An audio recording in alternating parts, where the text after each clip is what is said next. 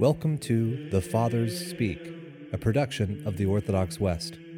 Each day, Father John Fenton reads a selection fitted to the Western liturgical calendar from one of the Fathers of the Church.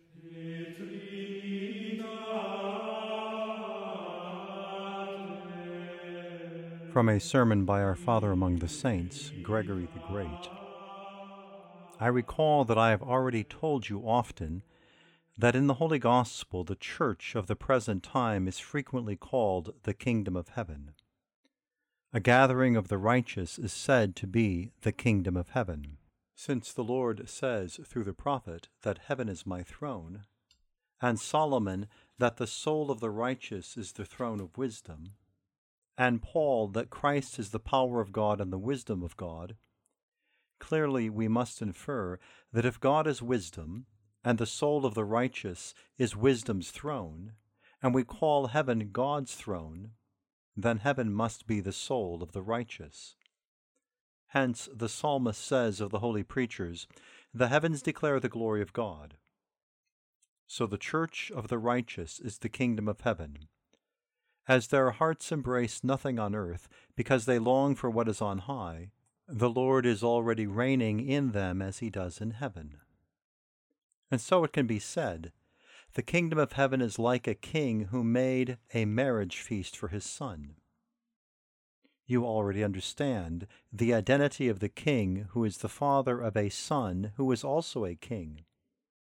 Surely it is the one to whom the psalmist says, O God, give your judgment to the king, and your righteousness to the king's son. Who made a marriage feast for his son? God the Father made a marriage feast for God the Son when he united him to a human nature in the Virgin's womb, when he desired him who was God before the ages to become a human being at the end of the ages. Because such a union customarily takes place between two persons, we must keep ourselves from believing that the person God and man, our Redeemer Jesus Christ, is the union of two persons.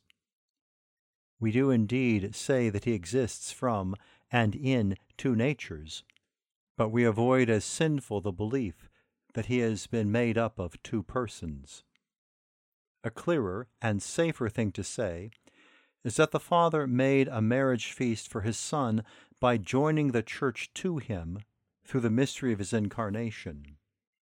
The womb of the Virgin who bore him was the bridal chamber of this bridegroom and so the psalmist says, He has set his tent in the sun, and he is like a bridegroom coming forth from his bridal chamber. He truly came forth like a bridegroom from his bridal chamber, who, as God incarnate, left the inviolate womb of the Virgin to unite the Church to himself.